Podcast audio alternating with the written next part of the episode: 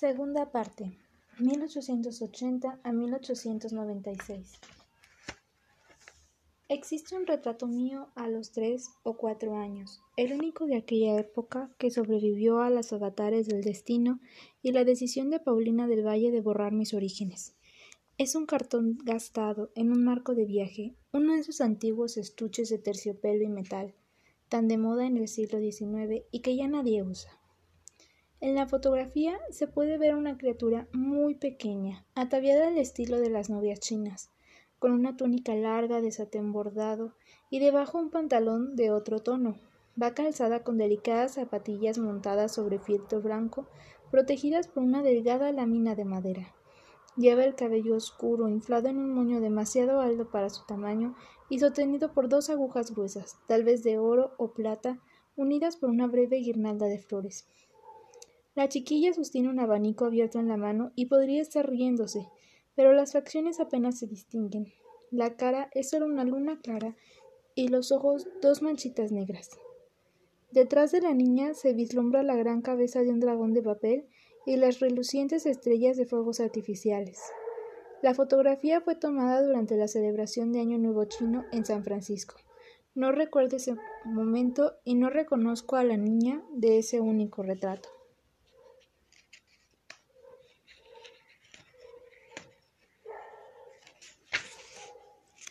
En cambio, mi madre, Lynn Somers, aparece en varias fotografías que he rescatado del olvido con unas de nacidad y buenos contactos. Fui a San Francisco hace unos años a conocer a mi tío Lucky y me dediqué a recorrer viejas librerías y estudios de fotógrafos buscando los calendarios y postales para los cuales posaba. Todavía me llegan algunos cuando mi tío Lucky los encuentra. Mi madre era muy bonita. Es todo lo que puedo decir de ella porque tampoco la reconozco en esos retratos. No la recuerdo, por supuesto, ya que murió cuando yo nací. Pero la mujer de los calendarios es una extraña. Nada tengo de ella. No logro visualizarla como mi madre, solo como un juego de luz y sombra sobre el papel. Tampoco parece hermana de mi tío Lucky. Él es un chino paticorto y cabezón, de aspecto vulgar pero muy buena persona. Me parezco más a mi padre. Tengo su tipo español. Por desgracia, saqué muy poco de la raza de mi extraordinario abuelo Tao Chien.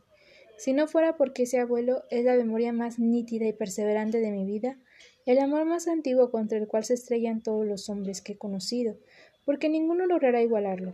No creería que llevo sangre china en las venas. Tao Chen vive siempre conmigo. Puedo verlo, espigado, gallardo, siempre vestido con impecable corrección, el pelo gris, anteojos redondos y una mirada de bondad irremediable en sus ojos almendrados. En mis evocaciones siempre sonríe. A veces lo oigo cantándome en chino. Me ronda, me acompaña, me guía, tal como dijo mi abuela Elisa que lo haría después de su muerte.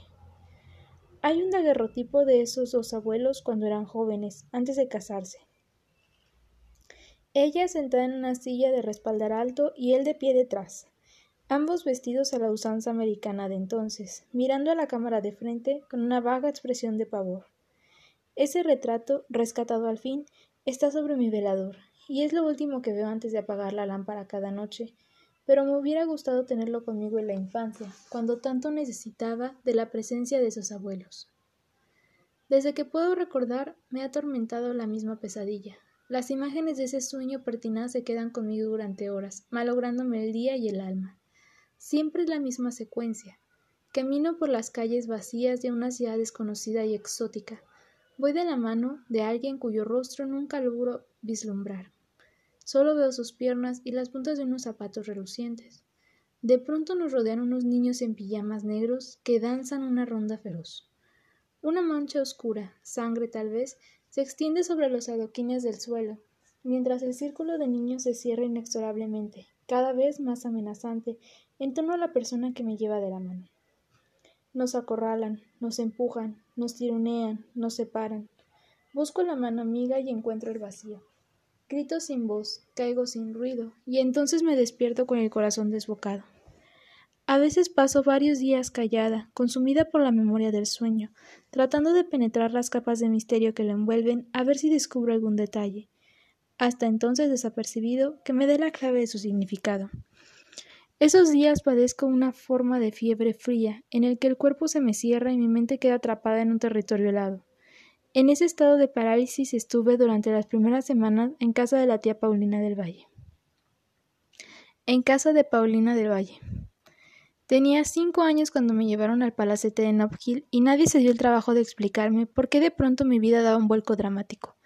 ¿Dónde estaban mis abuelos, Elisa y Tao? ¿Quién era esa señora monumental, cubierta de joyas, que me observaba desde un trono con los ojos llenos de lágrimas? Corrí a meterme debajo de la mesa y allí permanecí como un perro apaleado, según me han contado. En esa época, Williams era el mayordomo de los Rodríguez de Santa Cruz. Cuesta imaginarlo, en realidad, y a él se le ocurrió el día siguiente la solución de ponerme la comida en una bandeja atada con un cordel. Fueron tirando del cordel de poco a poco y yo arrastrándome detrás de la bandeja cuando ya no podía más de hambre hasta que lograron extraerme de mi refugio. Pero cada vez que amanecía con la pesadilla volví a esconderme bajo la mesa. Esto duró un año hasta que nos vinimos a Chile, y en el atolondramiento del viaje y de, y de instalarnos en Santiago, se me pasó esa manía. Mi pesadilla es en blanco y negro, silenciosa e inapelable, tiene una cualidad eterna. Supongo que ya poseo suficiente información para conocer las claves de su significado, pero no por eso ha dejado de atormentarme. Por culpa de mis sueños soy diferente. Como esa gente que causa un mal de nacimiento o deformidad, debe realizar un esfuerzo constante para llevar una existencia normal. Ellos lucen marcas visibles, la mía no se ve, pero existe. Puedo compararla con ataques de epilepsia, que asaltan de repente y dejan una estela de confusión. Por la noche me acuesto con temor. No sé qué pasará mientras duermo ni cómo despertaré. He probado varios recursos contra mis demonios nocturnos, desde el licor de naranja con unas gotas de opio hasta el trance hipnótico y otras formas de nigromancia. Pero nada me garantiza un sueño apacible salvo la buena compañía. Dormir abrazada es, hasta ahora, el único remedio seguro. Debería casarme, como me aconseja todo el mundo, pero ya lo hice una vez y fue una calamidad. No puedo tentar al destino de nuevo. A los treinta años y sin marido soy poco menos que un esperperto. Mis amigas me miran con lástima, aunque tal vez algunas envidien mi independencia. No estoy sola. Tengo un amor secreto sin ataduras ni condiciones, motivo de escándalo en cualquier parte, pero sobre todo aquí donde nos toca vivir. No soy soltera ni viuda ni divorciada, bimbo en el limbo de las separadas, donde van a parar las infortunadas que prefieren el escarnio público a vivir con un hombre que no aman. ¿De qué otro modo puede ser en Chile, donde el matrimonio es eterno e inexorable? En algunos amaneceres extraordinarios, cuando los cuerpos de mi amante y yo, húmedos de sudor y lacios de sueños compartidos, todavía yacen en ese estado semi-inconsciente de ternura absoluta. Felices y confiados como niños dormidos, caemos en la tentación de hablar de casarnos, de irnos a otro lugar, a los Estados Unidos, por ejemplo, donde hay mucho más espacio y nadie nos conoce, para vivir juntos como cualquier pareja normal. Pero luego despertamos, con el sol asomando en la ventana, y no volvemos a mencionarlo, porque los dos sabemos que no podríamos vivir en otra parte, solo en este Chile de cataclismos geológicos y pequeñeces humanas, pero también de ásperos volcanes y nevadas cumbres, de lagos inmemorables sembrados de esmeraldas, de espumosos ríos y bosques fragantes, país delgado como una cinta, patria de gente joven y todavía inocente, a pesar de tantos y tan variados abusos. Ni él podría irse ni yo me consaré de fotografiarlo. Me gustaría tener hijos, eso sí, pero aceptado finalmente que nunca seré madre. No soy estéril, soy fértil en muchos otros aspectos. Nivea del Valle dice que un ser humano no se define por su capacidad reproductiva, lo cual resulta una ironía viniendo de ella que ha dado a luz a más de una docena de chiquillos. Pero no me corresponde hablar aquí de los hijos que no tendré o de mi amante, sino de los eventos que determinaron quién soy. Comprendo que en la escritura de esta memoria debo traicionar a otros, es inevitable. Acuérdate que la ropa sucia se lava en casa, me repite Severo del Valle, quien se crió como todos nosotros, bajo esa consigna. Escribe con honestidad y no te preocupes de los sentimientos ajenos, porque digas lo que digas, de todos modos se van a odiar. Me aconseja en cambio ni vea. Sigamos, pues.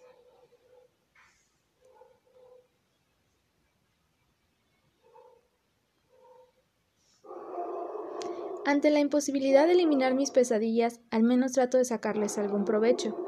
He comprobado que después de una noche tormentosa queda alucinada y en carne viva, un estado óptimo para la creación.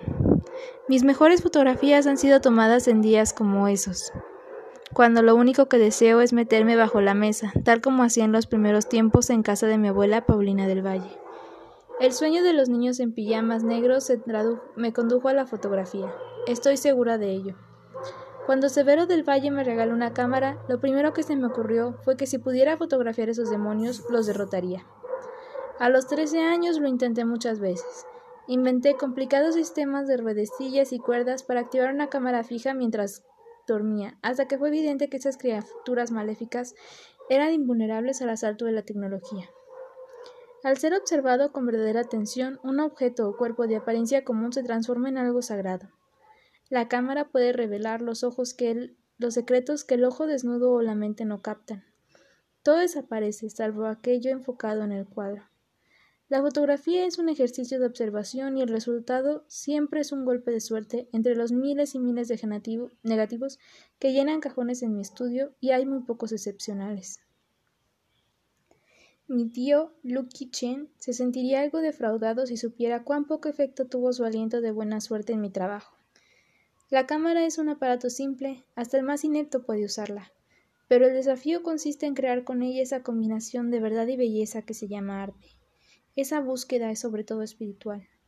Busco la verdad y la belleza en la transparencia de una hoja de otoño, en la forma perfecta de un caracol en la playa, en la curva de una espalda femenina, en la textura de un antiguo tronco de árbol, pero también en otras formas escurridizas de realidad. Algunas veces, al trabajar con una imagen en mi cuarto oscuro, aparece el alma de una persona, la emoción de un evento o la esencia vital de un objeto. Entonces la gratitud me estalla en el pecho y suelto a llanto. No puedo evitarlo.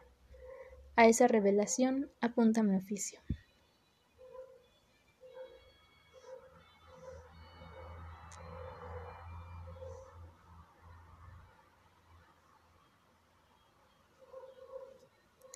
Severo del Valle dispuso de varias semanas de navegación para llorar a Lynn Somers y meditar en lo que sería el resto de su vida. Se sentía responsable por la niña Aurora y había redactado un testamento antes de embarcarse para que la pequeña herencia que él había recibido de su padre y sus ahorros fueran directamente a ella en caso de que él faltara. Entre tanto, ella recibiría los intereses cada mes. Sabía que los padres de Lynn la cuidarían mejor que nadie, y suponía que por mucha que fuera su prepotencia, su tía Paulina no, intentaría quitársela por la fuerza, porque su marido no permitiría que transformara el asunto en un estado público, escándalo público. Sentado en la proa del barco, con la vista perdida en el mar infinito, Severo concluyó que jamás se consolaría de la pérdida de Lynn.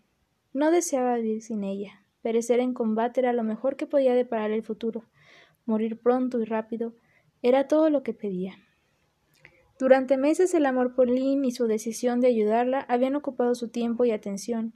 Por eso postergó el día del retorno, mientras todos los chilenos de su edad se enrolaban en masa para luchar.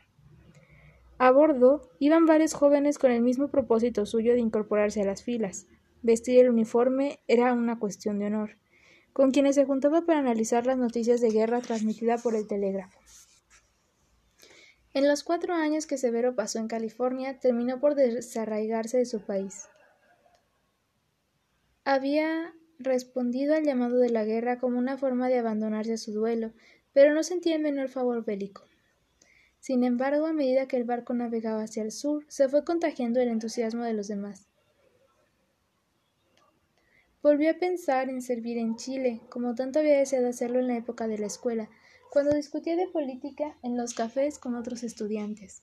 Suponía que sus antiguos camaradas estarían combatiendo desde hace meses, mientras él se daba las vueltas en San Francisco, haciendo hora para visitar a Lynn Somers y jugar Mahjong.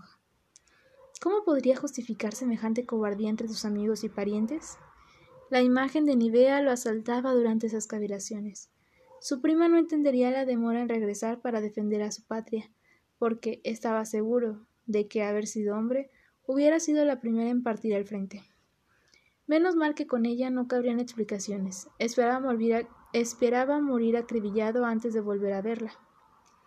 Se requería mucho más valor para enfrentar a Nivea después de lo mal que se había portado con ella, que para combatir con el más fiero enemigo. La nave avanzaba con una lentitud desquiciante. A este paso llegaría a Chile cuando la guerra hubiera terminado, calculaba ansioso. Estaba seguro de que la victoria sería para los suyos, a pesar de la ventaja numérica del adversario y la arrogante ineptitud del alto mando chileno. El comandante en jefe del ejército y el almirante de la escuadra eran un par de vejetes que no lograban ponerse de acuerdo para la más elemental estrategia, pero los chilenos contaban con mayor disciplina militar que peruanos y bolivianos. Fue necesario que Lin muriera para que yo decidiera volver a Chile, a cumplir con mi deber patriótico. Soy un piojo, mascullaba para sus adentros avergonzado.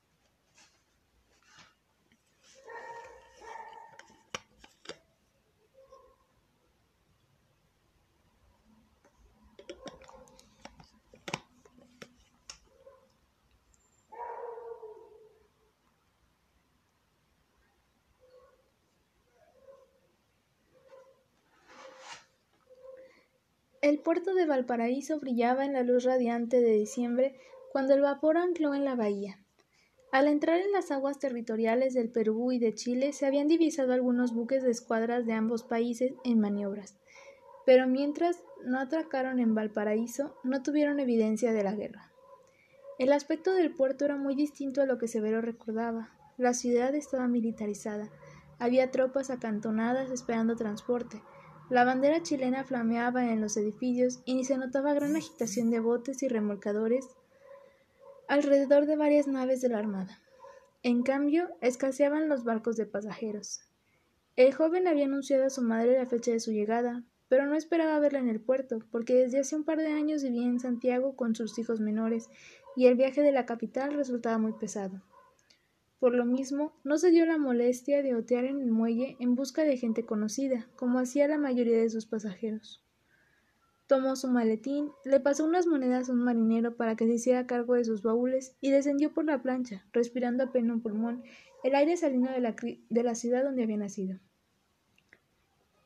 Al pisar tierra, tambaleaba como borracho. Durante las semanas de navegación se había acostumbrado al vaivén de las olas y ahora le costaba caminar sobre suelo firme.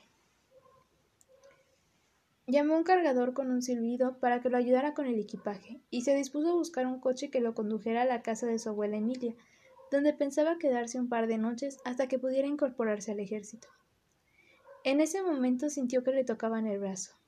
Se volvió sorprendido y se encontró cara a cara con la última persona que deseaba ver en este mundo, su prima Nivea. Necesitó un par de segundos para reconocerla y reponerse de la impresión. La muchacha que dejara cuatro años antes se había transformado en una mujer desconocida, siempre baja, pero mucho más delgada y de cuerpo bien formado. Lo único que permanecía intacto era la expresión inteligente y concentrada de su rostro. Llevaba un vestido de verano de tafetán azul y un sombrero de pajilla con un gran lazo de organdí blanco atado bajo la barbilla, enmarcando su ovalada cara de facciones finas, donde ojos negros brillaban inquietos y juguetones. Estaba sola. Severo no atinó a saludarla. Se quedó, mirándola con la boca abierta hasta que le volvió la lucidez y logró preguntarle, turbado, si había recibido su última carta, refiriéndose a aquella en que le anunciaba su matrimonio con Lynn Somers. Como no le habría escrito desde entonces, supuso que nada sabía de la muerte de Lynn o del nacimiento de Aurora, su prima no podía adivinar que se había convertido en viudo y padre sin haber sido nunca marido. De eso hablaremos después. Por ahora, déjame darte la bienvenida. Tengo un coche esperando, lo interrumpió ella. Una vez que los baúles fueron colocados en el carruaje, Nivea dio la orden al cochero de conducirlos a paso lento por la cornisa del mar. Eso les daba tiempo para hablar antes de llegar a la casa donde lo esperaba el resto de la familia. Me he portado como un desalmado contigo, Nivea. Lo único que puedo decir a mi favor es que jamás quise hacerte sufrir, murmuró Severo sin atreverse a mirarla. Reconozco que estaba furiosa contigo, Severo. Tenía que morderme la lengua para no maldecirte. Pero ya no tengo rencor. Creo que has sufrido más tú que yo. De verdad siento mucho lo ocurrido con tu mujer. ¿Cómo sabes lo que pasó? Recibí un telegrama con la noticia. Venía firmado por un tal Williams.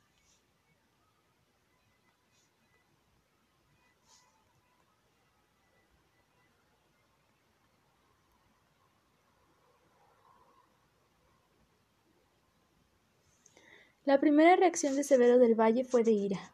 ¿Cómo se atrevió el mayordomo a inmiscuirse de esa manera en su vida privada? Pero luego no pudo evitar un impulso de gratitud, porque ese telegrama le ahorraba explicaciones dolorosas. No espero que me perdones, solo que me olvides.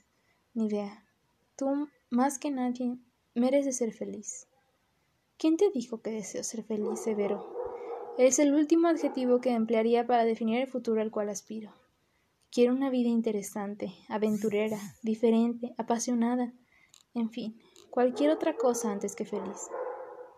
Ay, prima, es maravilloso comprobar cuán poco has cambiado. En todo caso, dentro de un par de días estaré marchando con el ejército hacia Perú, y francamente espero morir con las botas puestas, porque mi vida ya no tiene sentido. ¿Y tu hija? Veo que Williams te dio todos los detalles. ¿Te dijo también que no soy el padre de esa niña? preguntó Severo. ¿Quién es? No importa. Para efectos legales es mi hija. Está en manos de sus abuelos y no le faltará dinero. La he dejado bien resguardada. ¿Cómo se llama? Aurora. Aurora del Valle. Bonito nombre. Trata de volver entero de la guerra severa, porque cuando esa niña nos casemos, porque cuando nos casemos, esa niña seguramente se convertirá en nuestra primera hija dijo Nivea sonrojándose. ¿Cómo dijiste? Te he esperado toda mi vida. Bien puedo seguir esperando. No tengo apuro. Tengo muchas cosas que hacer antes de casarme. Estoy trabajando. ¿Trabajando? ¿Por qué? exclamó Severo, escandalizado, pues ninguna mujer en su familia o cualquier otra familia que conociera trabajaba. Para aprender. Mi tío José Francisco me contrató para que organice su biblioteca y me da permiso para leer todo lo que quiera. ¿Te acuerdas de él? Lo conozco muy poco. ¿No es el que se casó con una heredera y tiene un palacio en Viña del Mar? Él mismo. Es pariente de mi madre. No conozco un hombre más sabio ni más bueno, además de buen mozo, aunque no tanto como tú. No te burles, Nivea. ¿Era bonita tu mujer? preguntó la muchacha. Muy bonita. Tendrás que pasar por tu duelo severo. Tal vez la guerra sirva para eso. Dicen que las mujeres muy bellas son inolvidables. Espero que aprendas a vivir sin ella, aunque no la olvides. Rezaré para que vuelvas a enamorarte y ojalá sea de mí. Musitó Nivea, tomándole una mano. Entonces Severo del Valle sintió un dolor terrible en el tórax, como un lanzazo atravesándose las costillas, y un sollozo se le escapó entre los labios, seguido por un llanto incontrolable que lo sacudía entero, mientras repetía hipando el nombre de Lin, Lin, mil veces Lin. Nivea lo atrajo sobre su pecho y lo rodeó con sus delgados brazos, dándole palmaditas de consuelo en la espalda como un niño.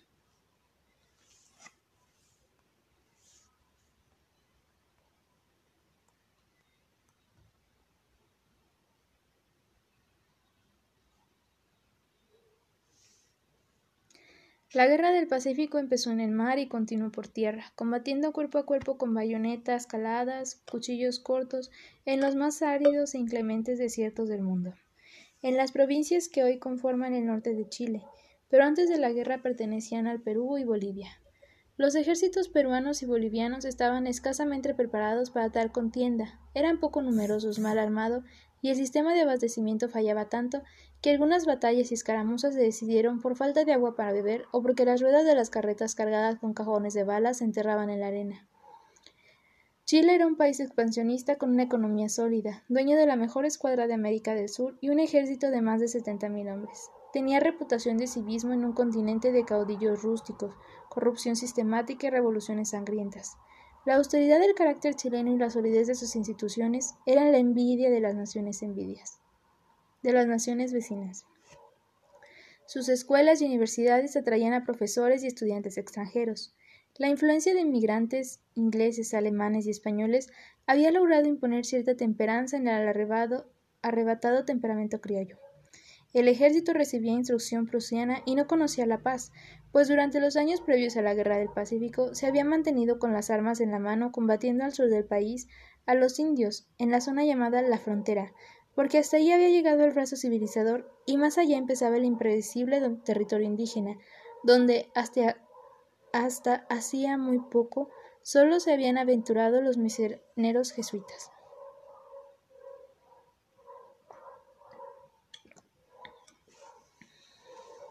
Los formidables guerreros araucanos, que llevaban luchando sin tregua desde los tiempos de la conquista, No se doblegaban ante las balas ni peores atrocidades, pero iban cayendo uno a uno a punto de alcohol.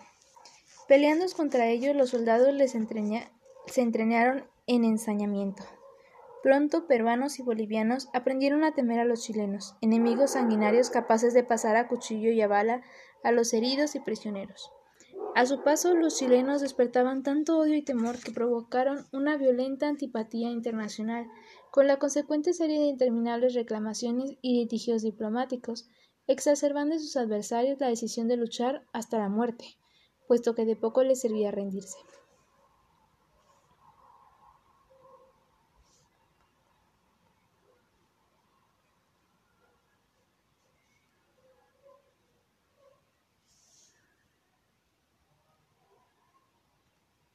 Las tropas peruanas y bolivianas estaban compuestas por un puñado de oficiales, contingentes de soldados regulares mal pertechados y masas de indígenas reclutados a la fuerza, que apenas sabían por qué combatían y a la primera oportunidad desertaban.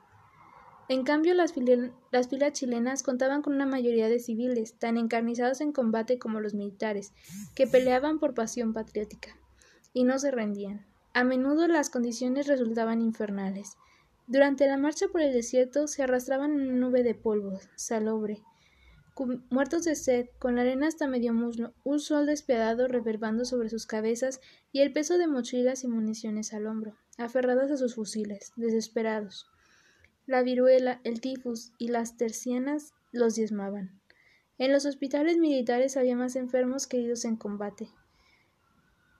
Cuando se unió al ejército, sus compatriotas ocupaban Antofagasta, única provincia marítima de Bolivia, y las peruanas de Taracapá, Arica y Tacna. A mediados de 1880 murió de un ataque cerebral en plena campaña del desierto el ministro de Guerra y Marina, sumiendo al gobierno en un total desconcierto. Por fin el presidente nombró en su lugar a un civil, don Francisco Vergara, el tío de Nivera, viajero incansable y lector voraz, a quien tocó empuñar el sable a los cuarenta y seis años para dirigir la guerra. Fue de los primeros en observar que mientras Chile avanzaba la conquista del norte, Argentina calladamente les iba arrebatando la Patagonia del sur, pero nadie le hizo caso, porque consideraban ese territorio tan inútil como la luna. Vergara era brillante, de modales finos y gran memoria. Todo le interesaba, desde la botánica hasta la poesía. Era incorruptible y carecía por completo de ambición política. Planeó la estrategia bélica con la misma tranquilidad municiosa con la que manejaba sus negocios. A pesar de la desconfianza de uniformados y ante la sorpresa de todo el mundo, condujo a las tropas chilenas directamente hasta Lima, tal como dijo su sobrina Nivea. La guerra es un asunto demasiado serio para entregárselo a los militares. La frase salió del seno de la familia y se convirtió en uno de aquellos juicios lapidarios que pasan a formar parte del anecdotario histórico de un país.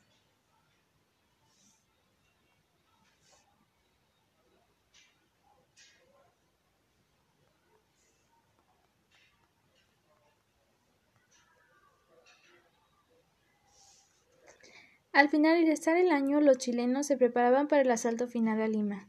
Severo del Valle llevaba once meses combatiendo, sumido en la mugre, la sangre y la más despiadada barbarie. En ese tiempo el recuerdo de Lynn Somers quedó hecho jirones. Ya no soñaba con ella, sino con los cuerpos destrozados de los hombres con los cuales había compartido el rancho el día anterior. La guerra era nada más que marcha forzada y paciencia. Los momentos de combate resultaban casi un alivio en el tedio de movilizarse y esperar. Cuando podía sentarse a fumar un cigarrillo, aprovechaba para escribir unas líneas a Nivea, en el mismo tono de camaradería que siempre usó con ella. No hablaba de amor, pero poco a poco iba comprendiendo que ella sería la única mujer en su vida y que Lynn Somers había sido solo una prolongada fantasía.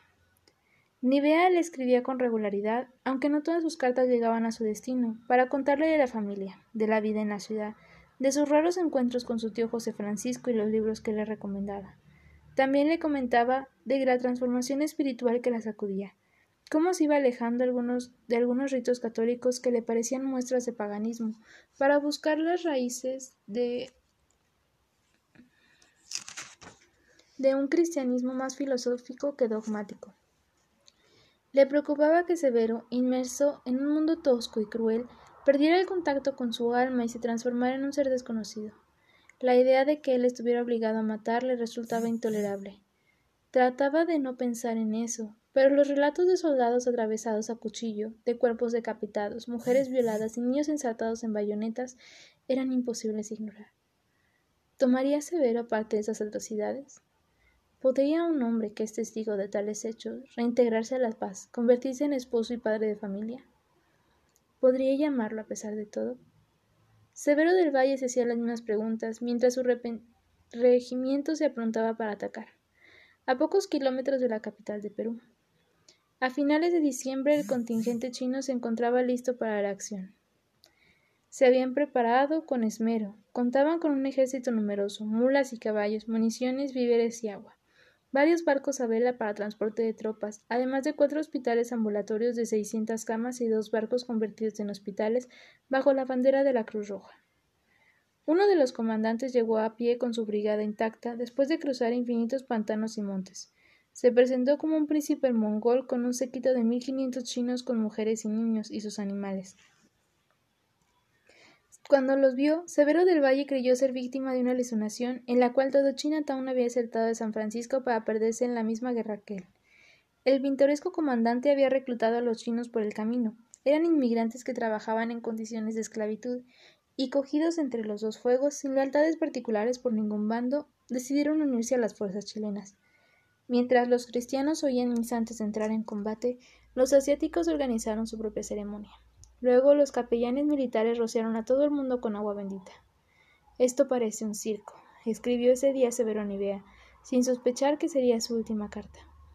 Alentando a soldados y dirigiendo el embarque que miles y miles de hombres, animales, cañones y provisiones, estaba el ministro Vergara en persona, de pie desde las seis de la mañana, bajo un sol abrasador, hasta bien entrada la noche. Los peruanos habían organizado dos líneas de defensa a pocos kilómetros de la ciudad, en lugares de difícil acceso para los asaltantes. A los cerros escarpados y arenosos se sumaban fuertes y parapetos, baterías y trincheras protegidas por sacos de arena para los tiradores. Además, habían instalado minas disimuladas en la arena que estallaban al contacto con los detonantes. Las dos líneas de defensa estaban unidas entre sí y con la ciudad de Lima por ferrocarril para garantizar transporte de tropas, heridos y provisiones tal como Severo del Valle y sus camaradas sabían desde antes de iniciar el ataque a mediados de enero de 1881. La victoria, si ocurría, sería a costa de muchas vidas.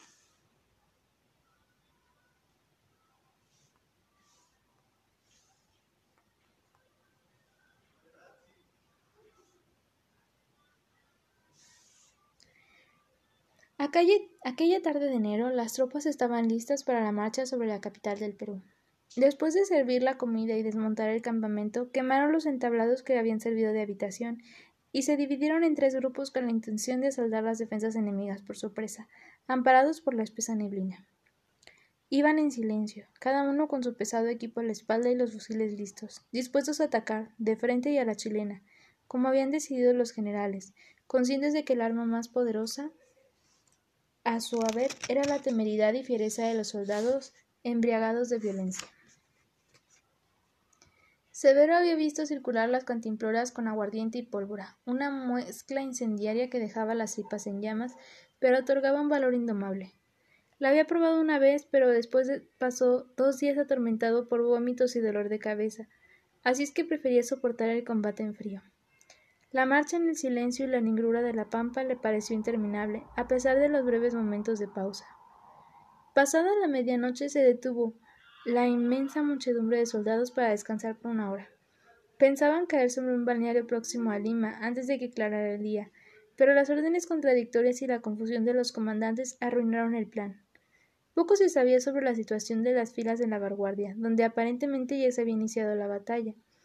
Eso obligó a la tropa agotada a continuar sin un respiro. Siguiendo el ejemplo de los demás, Severo se desprendió de la mochila, las mantas y el resto de sus pertechos alistó el arma con la bayoneta y se echó a correr a ciegas hacia adelante, gritando a pleno pulmón, como fiera rabiosa, pues ya no se trataba de coger al enemigo por sorpresa, sino de espantarlo. Los peruanos los estaban esperando y apenas los tuvieron a tiro dejaron caer sobre ellos una andada de plomo. A la niebla se le sumó el humo y el polvo, cubriendo el horizonte con un manto impenetrable, mientras el aire se llenaba de pavor con las cornetas, llamando la carga, el chiveteo y alaridos de combate los aullidos de los heridos, los relinchos de las cabalguras y el rugido de los cañonazos. El suelo estaba minado, pero los chilenos avanzaban de todos modos con el salvaje grito a degüello en los labios. Severo del Valle vio violar hechos pedazos a dos de sus compañeros, que pisaron un detonante a pocos metros de distancia. No alcanzó a calcular que la próxima explosión podía tocarle a él. No había tiempo de pensar en nada, porque ya los primeros husares saltaban sobre las trincheras enemigas, caían en las fosas con los cuchillos corvos entre los dientes y las bayonetas caladas, masacrando y muriendo entre chorros de sangre. Los peruanos sobrevivientes retrocedieron y los atacantes comenzaron a escalar colinas, forzando las defensas escalonadas en las laderas. Sin saber lo que hacía, Severo del Valle se encontró, sable en mano, destrozando a un hombre, luego disparando a quemarropa en la nuca de otro que huía. La furia y el horror se habían apoderado por completo de él. Como todos los demás, se había convertido en una bestia. Tenía el uniforme roto y cubierto de sangre. Un pedazo de tripa ajena le colgaba de una manga. Ya no le salía voz de tanto gritar y maldecir. Había perdido el miedo y la identidad. Era solo una máquina de matar, repartiendo golpes sin ver a dónde caían, con la única meta de llegar a tope. A las siete de la mañana, después de dos horas de batalla, la primera banda chilena flameaba sobre las cumbres, y Severo, de rodillas sobre la colina, vio una multitud de soldados peruanos que se retiraban en devanada para enseguida reunirse en el patio de una hacienda, donde recibieron en formación la carga frontal de la caballería chilena. En pocos minutos aquello era un infierno. Severo del Valle, que se acercaba corriendo, veía el brillo de los sables en el aire y escuchaba la balacera y alaridos de dolor. Cuando alcanzó la hacienda, ya los enemigos corrían perseguidos de nuevo por las tropas chilenas. En eso le llegó la voz de su comandante, indicándole que se agrupara a los hombres de su destacamento para atacar al pueblo. La breve pausa mientras se organizaban las filas le dio un momento de respiro. Se dejó caer al suelo con la frente en la tierra, acesando, tembloroso, con las manos engarrotadas a su alma. Calculó que el avance era una locura porque su regimiento solo no podía hacer frente a las numerosas tropas enemigas, atrincheradas en casas y edificios. Habría que pelear puerta a puerta, pero su misión no era pensar, sino obedecer órdenes de su superior y reducir el poblado peruano a escombros, ceniza y muerte. Minutos más tarde iba a trote la cabeza de sus compañeros, mientras los proyectiles pasaban silbándose alrededor. Entraron dos columnas, una por cada lado de la calle principal. La mayor parte de los habitantes chilenos había oído a la voz de ¡Ahí vienen los chilenos! pero los que quedaron estaban decididos a combatir con lo que tuvieran a la mano, desde cuchillos de cocina hasta ollas con aceite hirviendo que lanzaban desde los balcones. El regimiento de Severo tenía instrucciones de ir casa por casa hasta desocupar el pueblo. Tarea nada fácil porque estaba llena de soldados peruanos parapetados en los techos, los árboles, las ventanas y los umbrales de las puertas. Severo tenía la garganta seca y los ojos inflamados. Apenas veía un metro de distancia. El aire, denso el humo y polvo, se había puesto irrespirable. Era tal la confusión que nadie sabía qué hacer. Simplemente imitaban al que iba delante. De súbito sintió a su alrededor una granizada de balas y comprendió que no podía seguir avanzando. Debía buscar resguardo. De un culatazo abrió la puerta más cercana e irrumpió en la vivienda con sable en alto, cegado por el contraste entre el sol abrasador de afuera y la penumbra interior. Necesitaba unos minutos para cargar su fusil, pero no los tuvo. Un alarido desgarrador lo paralizó de sorpresa y vislumbró una figura que había estado agazapada en un rincón y ahora se alzaba ante él blandiendo un hacha. Alcanzó a protegerse de la cabeza con los brazos y echar el cuerpo hacia atrás. El hacha cayó como un relámpago sobre su pie izquierdo, clavándolo en el suelo. Severo del Valle no supo lo que había pasado, reaccionó por puro instinto. Con todo el peso de su cuerpo empujó el fusil con la bayoneta calada, la ensartó en el vientre de su atacante y luego lo levantó con esfuerzo brutal. Un chorro de sangre se dio en plena cara. Entonces se dio cuenta de que el enemigo era una muchacha. La había abierto en canal y ella, de rodillas, se sujetaba a los intestinos que empezaban a vaciarse en el piso de tablas. Los ojos de ambos se cruzaron una mirada interminable, sorprendidos, preguntándose en el silencio eterno de ese instante quiénes eran. ¿Por qué se enfrentaban de ese modo? ¿Por qué se desangraban? ¿Por qué debían morir? Severo quiso sostenerla, pero no pudo moverse, y sintió por primera vez el dolor terrible en el pie, que subía como una lengua de fuego por la pierna hasta el pecho. En ese instante, otro soldado chileno interrumpió en la vivienda. De una mirada evaluó la situación y sin vacilar le disparó a quemarropa a la mujer, que de todos modos ya estaba muerta. Luego cogió el hacha y de un tirón formidable le viró a Severo. Vamos, teniente, hay que salir de aquí. La artillería va a empezar a disparar, lo conminó. Pero Severo perdía sangre a borbotones, se desvanecía, volvía a recuperar el conocimiento por unos instantes y luego volvía a rodearlo la oscuridad. El soldado le puso su cantimplora en la boca y lo obligó a beber de un trago de licor. Luego improvisó un torniquete con un pañuelo atado debajo de la rodilla, se echó al herido a la espalda y lo sacó a rastra. Afuera otras manos lo ayudaron, y cuarenta minutos más tarde, mientras la artillería chilena barría cañonazos aquel poblado, dejando escombro y hierros torcidos donde estuvo el apacible balneario, Severo aguardaba en el patio del hospital junto a centenares de cadáveres destrozados y miles de heridos tirados en charcos y hostigados por las moscas, que, llevaran, que llegara la muerte o lo salvara un milagro. El sufrimiento y el miedo lo aturdían. A ratos iba a pique, en misericordioso desmayo, y cuando resucitaba veía el cielo tornarse de negro. Al calor abrasante del día lo siguió un frío húmedo de la de la chamanchaca, que envolvió la noche en su manto de espesa neblina. En los momentos de lucidez se acordaba de las oraciones aprendidas en la infancia y rogaba por una muerte rápida, mientras la imagen de Nivea se le aparecía como un ángel. Creía verla inclinada sobre él, sosteniéndolo, limpiándole la frente con su pañuelo mojado, diciéndole palabras de amor. Repetía el nombre de Nivea clamando sin voz por un vaso de agua.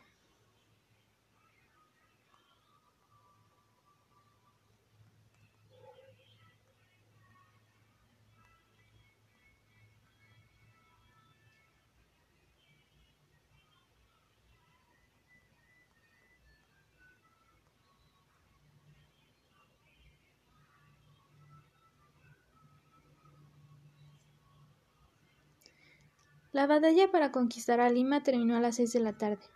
En los días siguientes, cuando pudieron sacar la cuenta de muertos y heridos, calcularon que un 20% de los combatientes de ambos ejércitos perecieron en esas horas. Muchos más morirían después a consecuencia de heridas infectadas. Improvisaron los hospitales de campaña en una escuela y en carpas diseminadas por las cercanías. El viento arrasaba el hedor de Carroña a kilómetros de distancia. Los enfermeros y médicos exhaustos atendían a los que llegaban a medida de sus posibilidades, pero había más de 2.500 heridos en las filas chilenas y se calculaban por lo menos 7.000 entre los sobrevivientes de las tropas peruanas. Los heridos se acumulaban en los pasillos y patios, tirados por el suelo, hasta que les llegara su turno.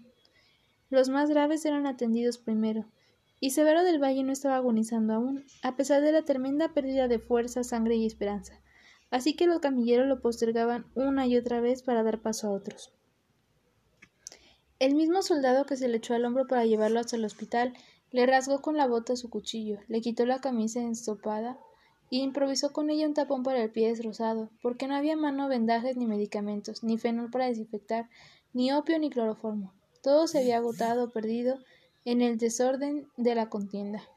Suéltese el torniquete de vez en cuando para que no se le gangrene la pierna, teniente, le recomendó el soldado. Antes de despedirse, le deseó buena suerte y le regaló una de sus más preciadas posesiones, un paquete de tabaco y su cantimplora con los restos del aguardiente. Severo del Valle no supo cuánto tiempo estuvo en ese patio, tal vez un día, tal vez dos. Cuando finalmente lo recogieron para conducirlo donde el médico, estaba inconsciente y deshidratado pero al moverlo el dolor fue tan terrible que lo despertó con un aullido. Aguante, teniente, mire, que todavía falta lo peor, dijo uno de los camilleros. Se encontró en una gran sala con el suelo cubierto de arena, donde cada tanto un par de ordenanzas vaciaban nuevos baldes de arena para absorber la sangre, y se llevaban los mismos baldes los miembros amputados para quemarlos afuera en una pira enorme, que impregnaba el valle con olor a carne chamuscada. En cuatro mesas de madera cubiertas por planchas metálicas operaban los infortunados soldados. Por el suelo había cubiertas con agua rojiza, donde enjuagaban las esponjas para restallar los cortes y pilas de trapos rasgados en tiras como para usar como vendajes, todo sucio y salpicado de arena y acerrín. Sobre una mesa lateral había desplegados pavorosos instrumentos de tortura, tenazas, tijeras, tierras, agujas, manchados de sangre seca. Los alaridos de los operados llenaban el ámbito, y el olor a descomposición, vómitos y excremento era irrespirable. El médico resultó ser un inmigrante de los Balcanes con aire de rudeza, seguridad y rapidez de un cirujano experto. Llevaba una barba de dos días, tenía los ojos rojos de fatiga y vestía un grueso delantal de cuero cubierto de sangre fresca. Quitó el improvisado vendaje del pie de Severo, soltó el torniquete y le bastó una mirada para ver que había comenzado la infección y decidió y decidirse por la amputación. No cabía duda de que en esos días había cortado muchos miembros porque no pestañó. ¿Tiene algo de licor, soldado? preguntó con evidente acento extranjero. Agua, clamó Severo del Valle con la lengua seca. Después tomará agua. Ahora necesita algo que la tonte un poco. Pero aquí ya no tenemos ni una gota de licor, dijo el médico. Severo señaló la cantimplora. El doctor lo obligó a beber tres largos chorros, explicándole que no contaban con anestesia, y usó el resto para empapar unos trapos y limpiar sus instrumentos. Luego hizo una señal a las ordenanzas, que se colocaron a ambos lados de la mesa para sujetar al paciente. Esta es mi hora de la verdad, alcanzó a pensar Severo, y trató de imaginar a Nivea para no morirse con la imagen en el corazón de la muchacha que había destripado de un bayonazo. Un enfermero colocó un nuevo torniquete y sujetó firmemente la pierna a la altura del muslo. El cirujano cogió un escalpelo, lo hundió veinte centímetros bajo la rodilla y mediante un hábil movimiento circular cortó la carne hasta la tibia y el peroné. Severo del Valle bramó de dolor y enseguida perdió el conocimiento, pero los ordenanzas no lo soltaron, sino que con más determinación lo mantuvieron clavado sobre la mesa, mientras el médico echaba hacia atrás los dedos la piel y los muslos, descubriendo los huesos. Enseguida cogió una sierra y tres, con tres certeras pasadas los seccionó. El enfermero extrajo del muñón los vasos cortados y el doctor los fue ligando con increíble destreza. Luego soltó de a poco el torniquete mientras iba cubriendo con carne y piel el hueso amputado y cosiendo. Enseguida lo vendaron rápidamente y lo llevaron en vilo a un rincón de la sala para dar paso a otro yido, que llegó aullando en la mesa del cirujano. Toda la operación había durado menos de seis minutos.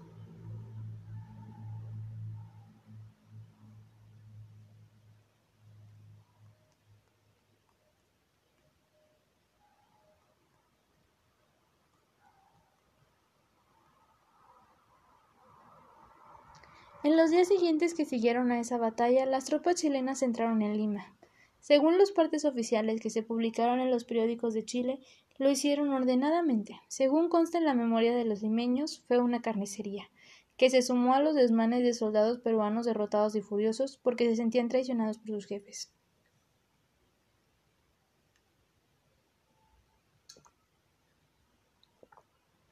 Una parte de la población civil había huido y las familias pudientes buscaron seguridad en los barcos del puerto, en los consulados y en una playa protegida por minería extranjera donde el cuerpo diplomático había instalado carpas para acoger a refugiados bajo banderas neutrales. Los que se quedaron para defender sus posiciones habrían de recordar por el resto de sus vidas las escenas infernales de la soldadesca borracha y enloquecida de violencia. Sacaron y quemaron las casas, violaron, golpearon, asesinaron a quien se les puso por delante, incluyendo mujeres, niños y ancianos. Finalmente una parte de los regimientos peruanos soltó las armas y se rindió, pero muchos soldados se dispersaron de desbandadas a la sierra. Dos días después, el general peruano, Andrés Cáceres, salía de la ciudad ocupada con una pierna destrozada, ayudado por su mujer y un par de fieles oficiales para perderse en los vericuetos de las montañas. Había jurado que mientras le quedara un soplo de aliento seguiría combatiendo. En el puerto del Callao los capitanes peruanos ordenaron a las tripulaciones abandonar los barcos y encendieron el polvorín, hundiendo en totalidad su flota. Las explosiones despertaron a Severo del Valle y se encontró en un rincón, sobre la arena inmunda de la sala de operaciones, junto con otros hombres que, como él, acababan de pasar por el suplicio de la amputación. Alguien le había puesto encima una manta y al lado la cantimplora con agua, Estiró la mano, pero le temblaba tanto que no pudo destaparla, se quedó con ella apretándola contra el pecho, gimiendo, hasta que se acercó una joven cantinera, se la abrió y lo ayudó a llevársela a los labios secos. Bebió todo el contenido de un trun, y luego, instruido por la mujer, que había combatido junto a los hombres durante meses y sabía tanto de cuidar heridos como de médicos, se echó a la boca un puñado de tabaco y lo masticó ávidamente para amortiguar los espasmos del choque operatorio. Matar cuesta poco. Sobrevivir es lo que cuesta, hijito. Si te descuidas, la muerte te llevará a traición, le advirtió la cantinera. Tengo miedo, trató de decir severo, y tal vez ella no oyó su balbuceo, pero adivinó su terror, porque se quitó una medallita de plata al cuello y se la puso entre las manos. Que la Virgen te ayude, murmuró, e inclinándose, lo besó brevemente en los labios antes de irse. Severo se quedó con el roce de sus labios y la medalla apretada en su palma. Tiritaba, le castañaban los dientes, le ardía de fiebre, se dormía o se desmayaba a ratos, y cuando recuperaba la conciencia el dolor lo atontaba.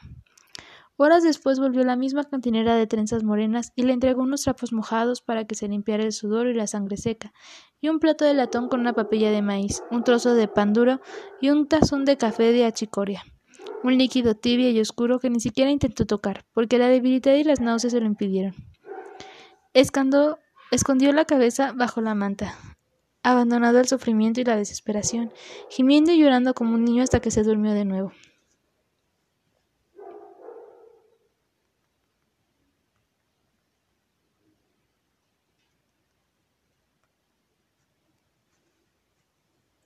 Has perdido mucha sangre, hijito mío. Si no comes, te mueres. Lo despertó un capellán que andaba por ahí, repartiendo consuelo entre los heridos y la extrema unción entre los moribundos. Entonces Severo del Valle se acordó que había ido a la guerra a morir. Ese fue su propósito cuando perdió a Lynn Somers. Pero ahora que la muerte estaba allí, inclinada sobre él como un buitre, esperando la oportunidad para darle el zarpazo final, el instinto de la vida lo remeció. Las ganas de salvarse eran superiores al quemante tormento que lo traspasaba desde la pierna hasta la última fibra del cuerpo, más fuertes que la angustia, la incertidumbre y el terror. Comprendió que lejos de echarse a morir, deseaba desesperadamente permanecer en el mundo, vivir en cualquier estado y condición, de cualquier manera, cojo, derrotado, no le importaba con tal de seguir en este mundo. Como cualquier soldado, sabía que solo uno de cada diez amputados lograba sobreponerse a la pérdida de sangre y a la gangrena. No había forma de evitarlo, todo era cuestión de suerte. Decidió que él sería uno de los sobrevivientes. Pensó que su maravillosa prima Nivea merecía un hombre entero y no mutilado. No deseaba que ella lo hubiera convertido en un guiñapo. No podría tolerar su compasión. Sin embargo, al cerrar los ojos volvió a surgir la muchacha a su lado. Vio a Nivea, incontaminada por la violencia de la guerra o la fieldad del mundo, inclinada sobre él con su rostro inteligente, sus ojos negros y su sonrisa traviesa. Entonces el orgullo se le disolvió como sal en el agua. No tuvo la menor duda de que yo la amaría con media pierna menos, tanto como lo había amado antes. Tomó la cuchara con los dedos agarrotados, trató de controlar los tiritones, se obligó a abrir la boca y tragó un bocado de aquella asquerosa papilla de maíz, ya fría y cubierta de moscas. Los regimientos chilenos entraron triunfantes a Lima en enero de 1881 y desde ahí trataron de imponer una forzada paz en la, en la de la Rota del Perú. Una vez calmada la bárbara confusión de las primeras semanas, los sorbios vencedores dejaron un contingente de diez mil hombres para controlar la nación ocupada, y los demás emprendieron el viaje al sur a recoger sus bien ganados laureles, ignorando a los olímpicos a los millares de soldados vencidos que lograron escapar a la sierra y que desde allí pensaban continuar combatiendo. La victoria había sido tan aplastante que los generales no podían imaginar que los peruanos seguirían hostigándolos durante tres largos años. El alma de aquella obstinada resistencia fue el legendario coronel general Cáceres, quien escapó de milagro a la muerte y partió con una herida espantosa a las montañas para resucitar la semilla pertinaz del coraje en un ejército andrajoso de soldados fantasmas y levas de indios, con el cual llevó a cabo una cruenta guerra de guerrillas, emboscadas y escaramuzas. Los soldados de Cáceres con uniformes de harapos, a menudo descalzos, desnutridos y desesperados, peleaban con cuchillos, lanzas, garrotes, piedras y unos cuantos fusiles anticuados, pero contaban con la ventaja de conocer el terreno. Habían escogido bien el campo de batalla para enfrentar a un enemigo disciplinado y armado, aunque no contaban con suficientes provisiones, porque el acceso a esos cerros escarpados era tarea de condores. Se escondían en las cumbres nevadas, en cuevas y hondadas, en los altos vesquiteros, donde la atmósfera era tan delgada y la soledad tan inmensa, que solo ellos, hombres de la sierra, podrían sobrevivir. A las tropas chilenas les reventaban los oídos en sangre, caían desmayados por la falta de oxígeno y se congelaban en las gargantas heladas de los Andes. Mientras ellos apenas podían subir porque el corazón no les daba tanto esfuerzo, los indios del antiplano como llamas con una carga equivalente a su propio peso en la espalda, sin más alimento que la carne amarga de las águilas y una bola verde de hojas de coca que daban vueltas en la boca. Fueron tres años de guerra sin tregua y sin prisioneros, con millares de muertos. Las fuerzas peruanas ganaron una sola batalla frontal en una aldea sin valor estratégico, resguardada por 67 soldados chilenos, varios enfermos de tifus. Los defensores tenían solo 100 balas por hombre pero pelearon toda la noche con tal bravura contra centenares de soldados e indios que en el desolado amanecer, cuando ya no quedaban sino solo tres tiradores, los oficiales peruanos les suplicaron que se rindieran, porque les parecía un ignomio matarlos. No lo hicieron, siguieron guerreando y murieron bayoneta en mano gritando el nombre de su patria. Había tres mujeres con ellos que las turbas indígenas arrastraron al centro de la plaza ensangrentadas, violaron y desplazaron. Una de ellas había dado a luz durante la noche en la iglesia, mientras su marido se batía afuera, y también al recién nacido lo destrozaron. Mutilaron los cadáveres, les abrieron el vientre y le sacaron las entrañas, y según contaban en Santiago, los indios se comieron las vísceras asadas al palo.